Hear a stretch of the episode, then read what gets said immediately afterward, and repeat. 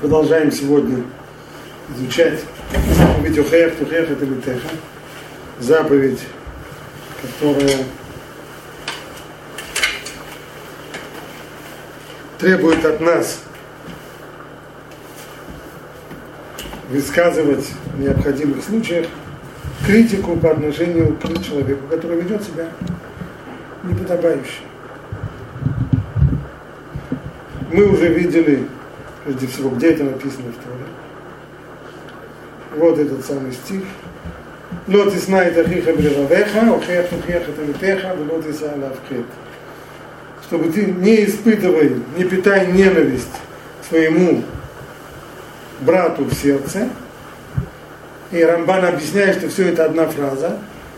То есть не испытывай, не питай ненависти к своему брату в сердце, а вместо этого, вместо того, чтобы держать ненависть за то, что он тебе сделал в сердце, вместо этого упрекни его. Выскажи ему критику. То есть, объясняет Рамбан, что это означает этот упрек. Это означает, что нужно прийти к нему и спросить, а почему так сделал? Вместо того, чтобы держать ненависть в себе. Вместо этого нужно выяснить с человеком, и тогда одно из двух. Либо выяснится, что, может быть, он может оправдаться, что на самом деле он того не делал, а может быть только подозревал, а только думал, а на самом деле он так не поступал.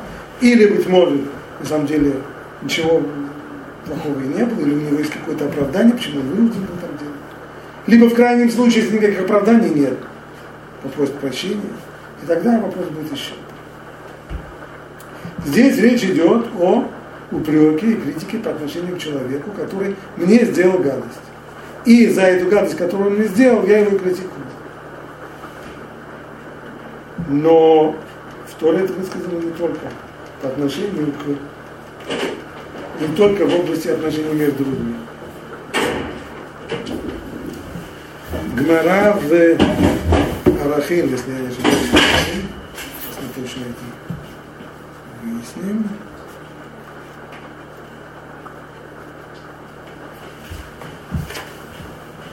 Да, Гмара в Арахин на דף ט״ז говорит так. מניין לרואה בחבירו דבר מגונה שחייב להוכיחו.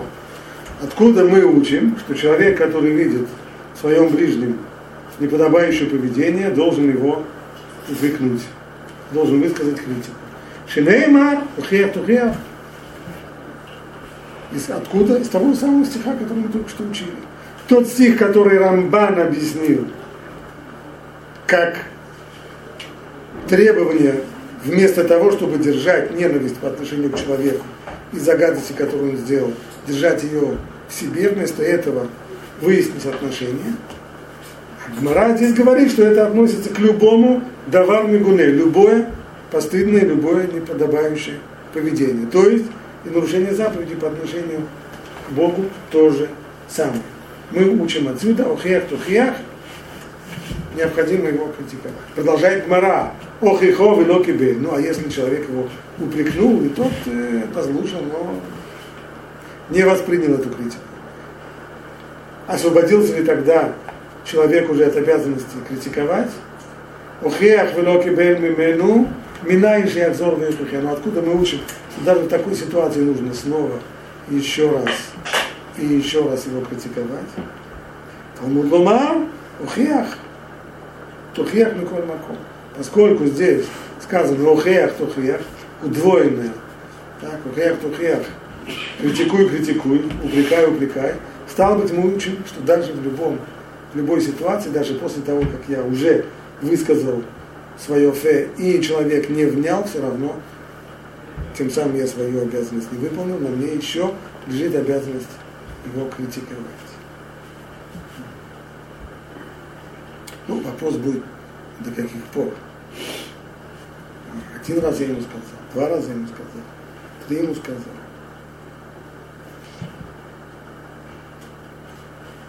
Посмотрим еще один отрывок. Отрывок номер три. Это продолжение Гмары там же. Адайхан тохиха. Есть ли какой-то предел этой заповеди упрека и критики, с которого я могу сказать, я уже своим делом. Равамар Адхакаа. По мнению Рава, пока не стукнет. То есть я ему сказал, пока... критикуемый не стукнет. Не, не, не начнет драться, да? Да. Нет, стукнет. А, а, то есть имеется в виду, что пока он не начнет сопротивляться активно, ему надо... Нет, почему сопротивляться? Нет, ну уже начнет биться. Да, бить. И это мнение Рава, до тех пор обязан.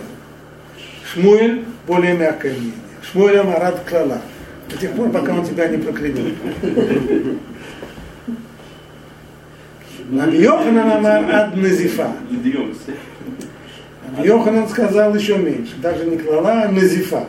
То есть пока он не пошлет тебя подальше, обязан. Как только пошлет подальше, выполнен.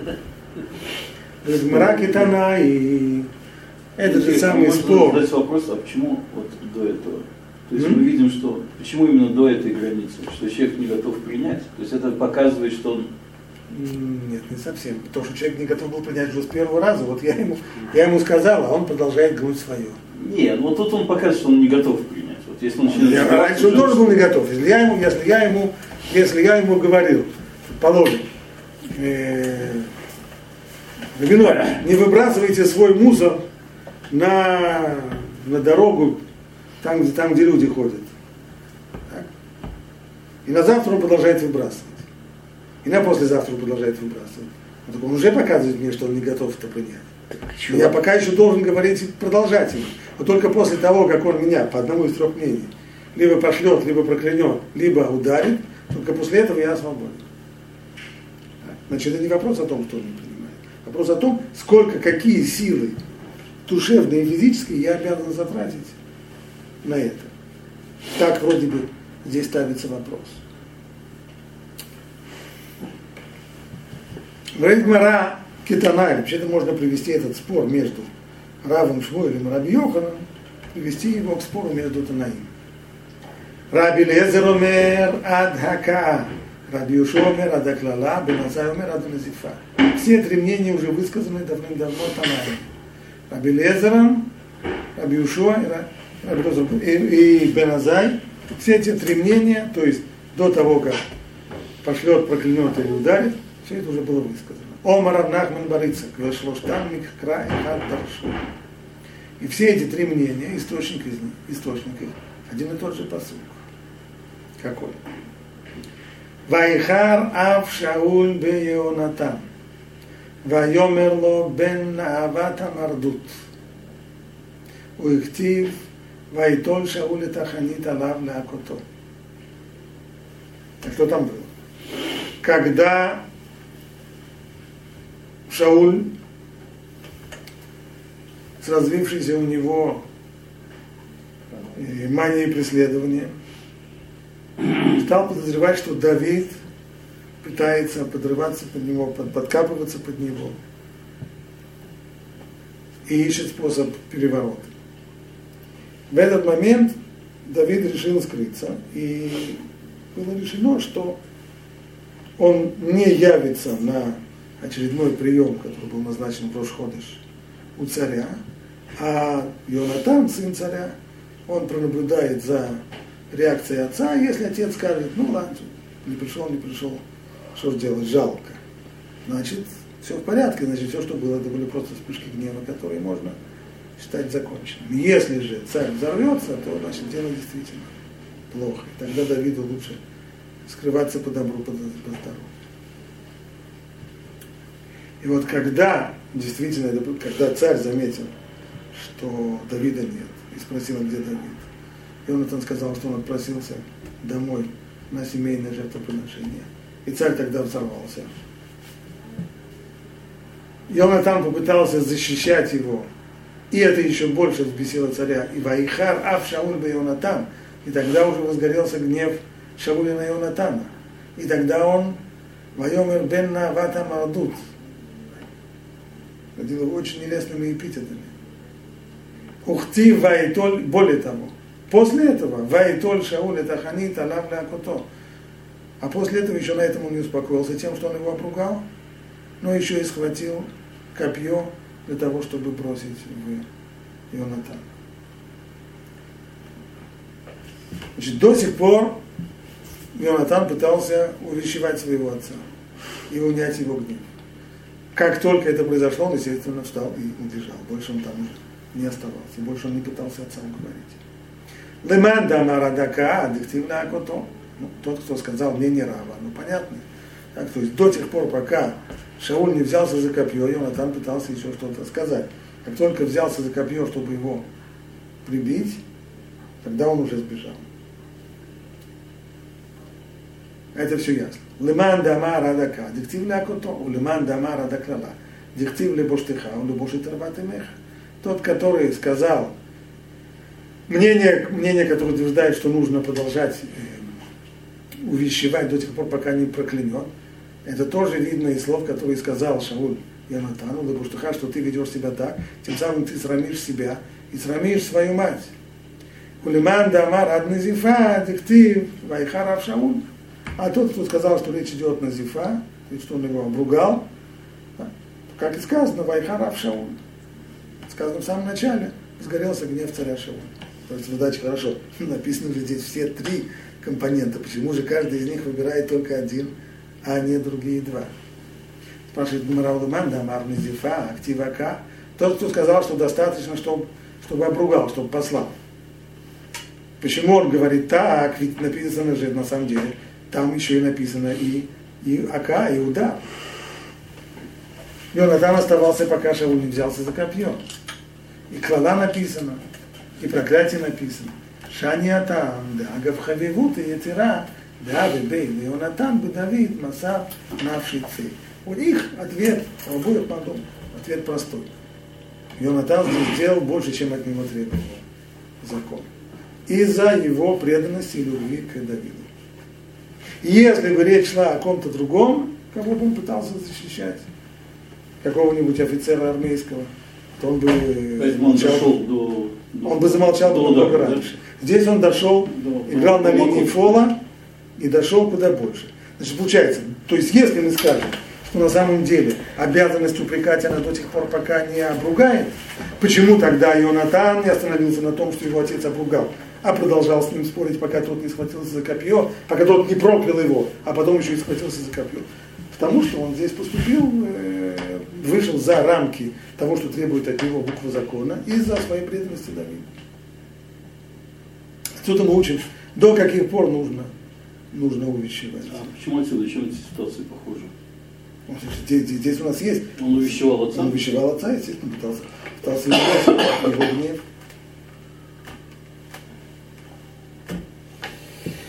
Вот здесь надо задать вопрос,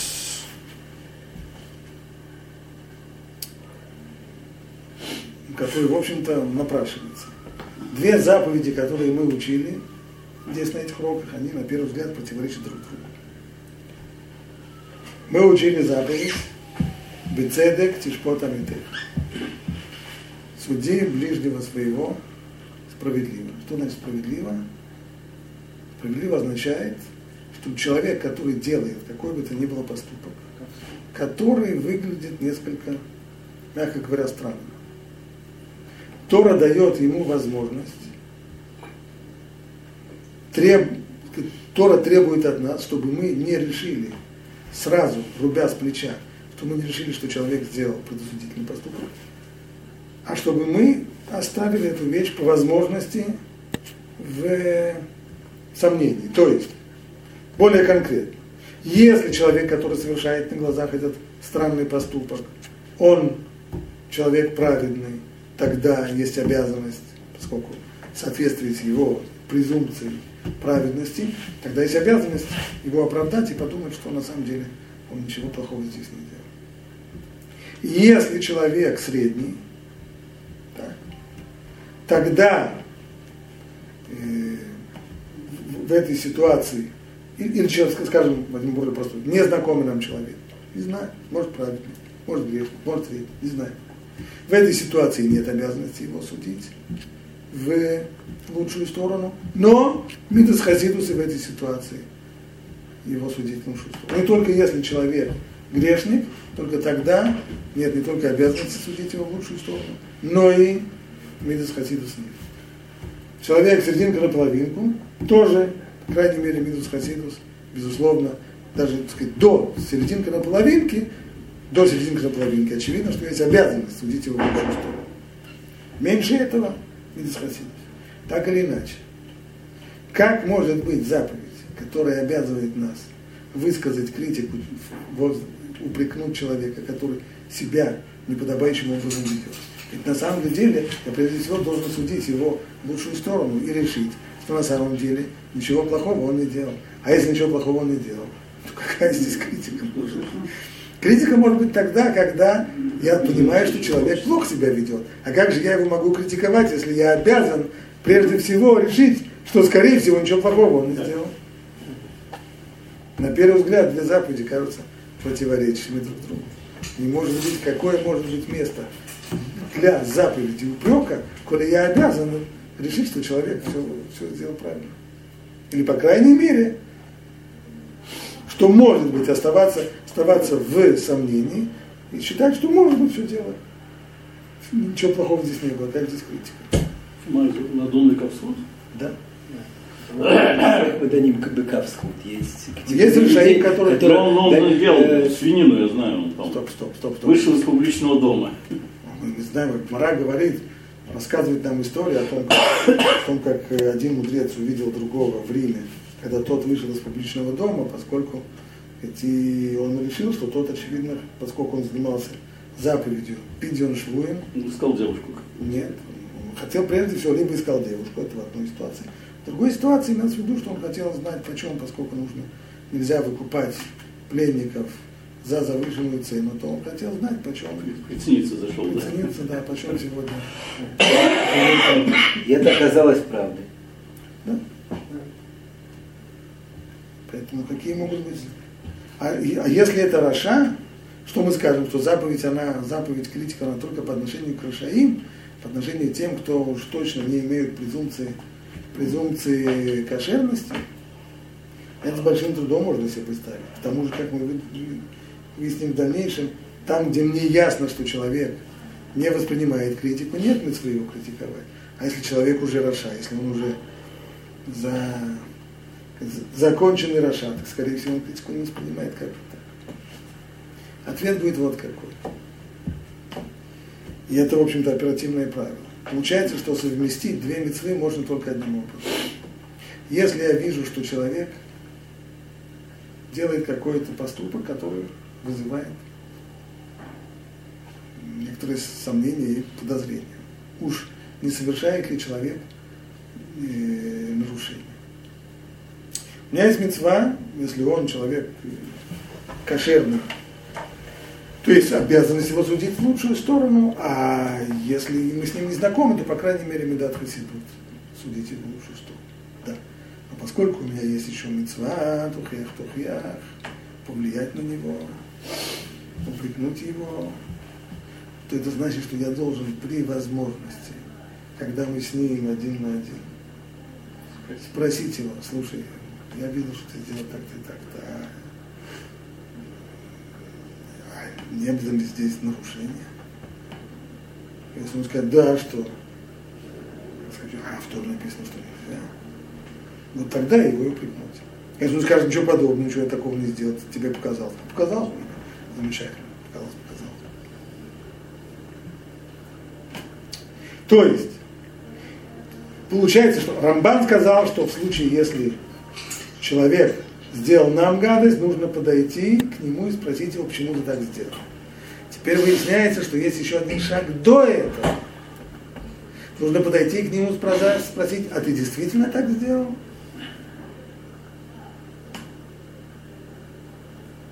Да? Я видел. Я видел что-то странное. Там, где, понятно, что там, где я, там, где я видел, там, где я вижу своими глазами, что человек делает нарушение, там заповедь заповедь судить ближнего в лучшую сторону не требует, чтобы я решил, что я этого не видел. Она требует другого, она требует найти ему оправдание. Факт, факт он уже на лицо. Человек это сделал. Но получается так, что если я вижу, что сосед быстрыми шагами удаляется от э, моей машины, быстрыми шагами, положим, э, на, машине, нажав резко на газ, быстро отъезжает от моей машины. И когда я подбегаю к своей машине, то я вижу помятое крыло. Очень подозрительно. Вместе эти два факта, помятое крыло и форс-мажор, на котором Рабинович уехал, все это вместе как-то странно. Это значит, что я, попав с Рабиновичем в лифте, поднимаясь с ним на пятый этаж, должен спросить Рабинович, скажи честно, ты мою машину стукнул? И если Рабинович говорит да, то тогда можно спросить, а, а почему? Зачем ты так сделал? Может он оправдается, может он, может он согласен будет заплатить, может он так далее, так далее. Но это только после того, как я его спрошу, ты действительно это, это ты действительно или нет? А если он скажет нет? Нет, значит нет. Нет, нет. Да нет. А почему он тогда убегал? Тогда он должен объяснить, что я мог подумать, что на меня могли подумать, я есть много, есть много, много, он тебя не обязан, есть много сценариев, возьми, при возможности ты сам можешь написать 15-20 сценариев, почему человек убегал. Так что детективах описано, как люди да. бежали с места преступления, да. боясь, что их заподозрят. Да, или еще что-то. Да, да.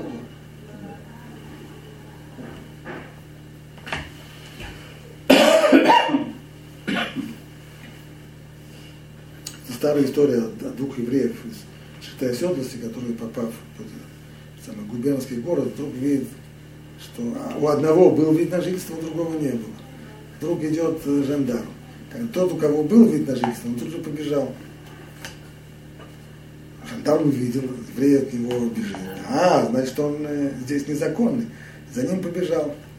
Так, а тот, который действительно был незаконным, он постепенно лег, легкой прогулочной походкой ушел. Когда тот его поймал, ну, документы, когда ты видно жизнь, а что ж ты, сволочь, бежишь? Ну, а дальше уже спортом, спортом занимается.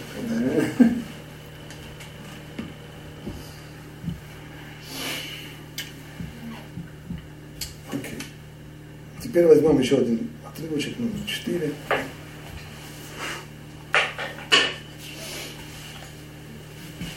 Таня Омара Битарфун. Тмеяни, тамеяни, им ешь бедора зе, Миша Микабель Тухаха. Говорит Раби Тарфон, очень я удивлюсь, если мне скажут, что в этом поколении есть кто-то, кто способен воспринимать критику. Нет, может быть, были когда-нибудь такие люди в древности глубокой.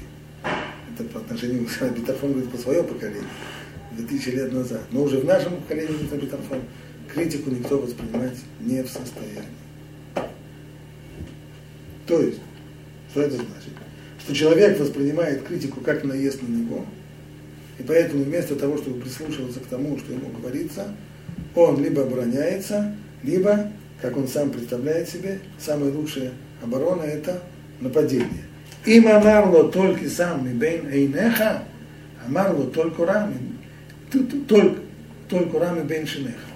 Если человек, если человеку скажет, только сам, Беншинеха, вынь, достань э, щепку между, между, э, между своими глазами, между, между своими этими зубами, то тот ему сразу в ответ говорит, а ты возьми бревно между своими глазами. Так, иными словами, все мы это хорошо знаем, когда мы пытаемся высказать кому-то критику, то он говорит тут же в ответ, а ты-то сам на себя посмотри, а ты сам еще хуже делаешь, а ты... Причем здесь я, хорошо, я это я, ладно, я по тебя говорю. Э, а ты что? Да, все понятно. Мы думаем, что это только в нашем поколении, говорит Раби Тарфон, да нет, это уже в его поколении уже. Там они. Удивлюсь, если мне покажут человека, который в состоянии воспринимать критику. Амар Раби Назар Беназария. Раби пошел еще один шаг вперед. Тмиани, им ешь бедор азе, шиоте леухих. А вот я, так сказать, удивляюсь, я с трудом себе представляю, что в этом поколении, не уверен я, что в этом поколении есть кто-то, Tumi ותפארת. ואומר רבי יוחנן בן נורי, מעיד אני עלי варец, וארץ, שהרבה פעמים לקה עקיבא על ידי, שהייתי קובל עליו לפני רבן שמעון, אה, לפני שמעון בריבה. וכל שכן שהוספתי בו אהבה לקיים מה שנאמר, אנתוך החלץ פן ישנאך, הוכיח לחכם ויאבק. כתוב שגם פריבו יצא פנימיה. Обратного поведения. Людей, которые в состоянии воспринимать критику и критиковать. Это Раби Йоханан Свидетельствую, клянусь, говорит Раби Йоханан бен что не раз я получал по голове из-за Акивы, из-за Раби который жаловался на меня Раби Шимону которого они учились. Кольши кем шосавти Боаба. И хотя он меня критиковал, и хотя он на меня жаловался, я не только что не возненавидел его, а я из-за этого его только больше полюбил. Шенеймар. Аль тохахлец пеннис нааха. Не критикуй насмешника, потому что он тебя только возненавидит. Охеах лехахам веяавека. Ты упрекни мудреца, и он тебя полюбит. Что здесь сказано в этом? Эта гмара очень, э, очень важна. Первая вещь, которая здесь сказана,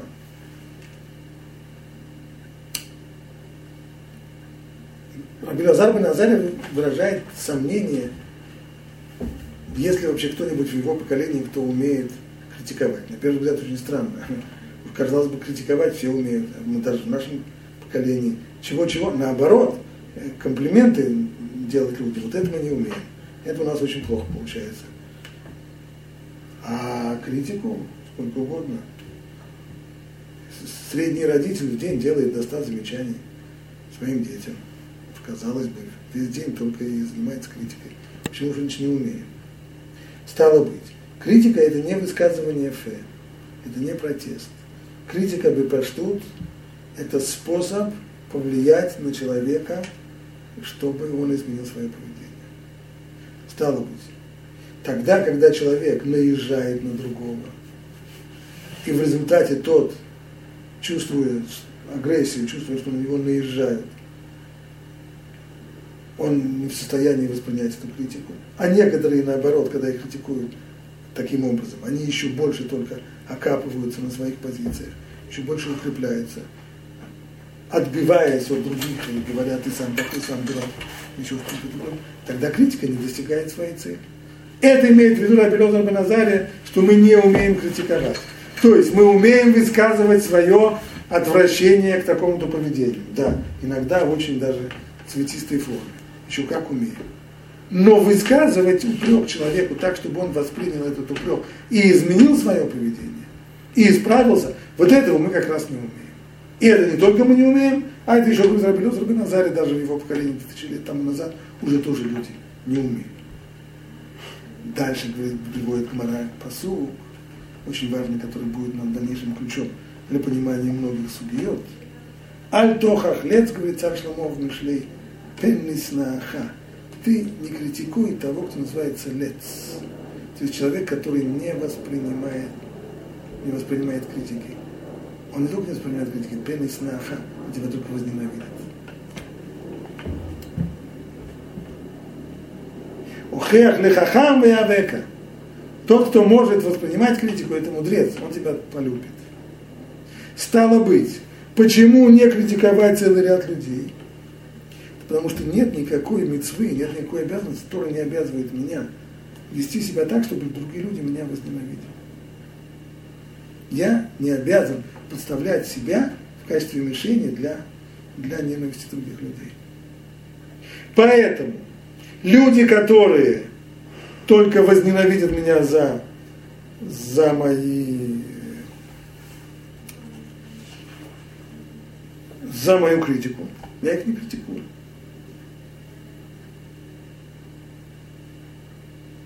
Кого критиковать? Мудрецов. Мудрецов мало. Когда я уже не помню, как был самостоятельный претендент на, на пост президента Америки в прошлом веке. Так ему кто-то сказал, знаете, все думающие люди в стране проголосуют за вас. Он сказал, это очень плохо, потому что мне нужно большинство.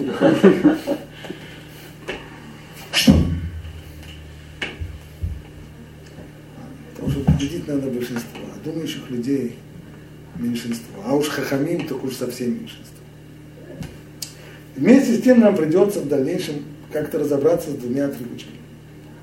В одном отрывке выше мы учили, что нужно критиковать пока, по одному мнению, пока не стукнет.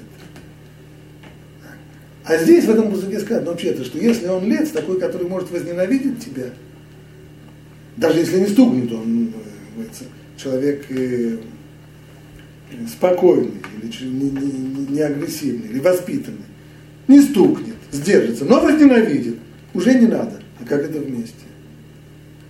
Вот это нам придется уже выяснять, и это будем делать мы уже на следующем уроке. А здесь пока мы на этом четвертом отрывочке пока что остановимся. С вашего позволения.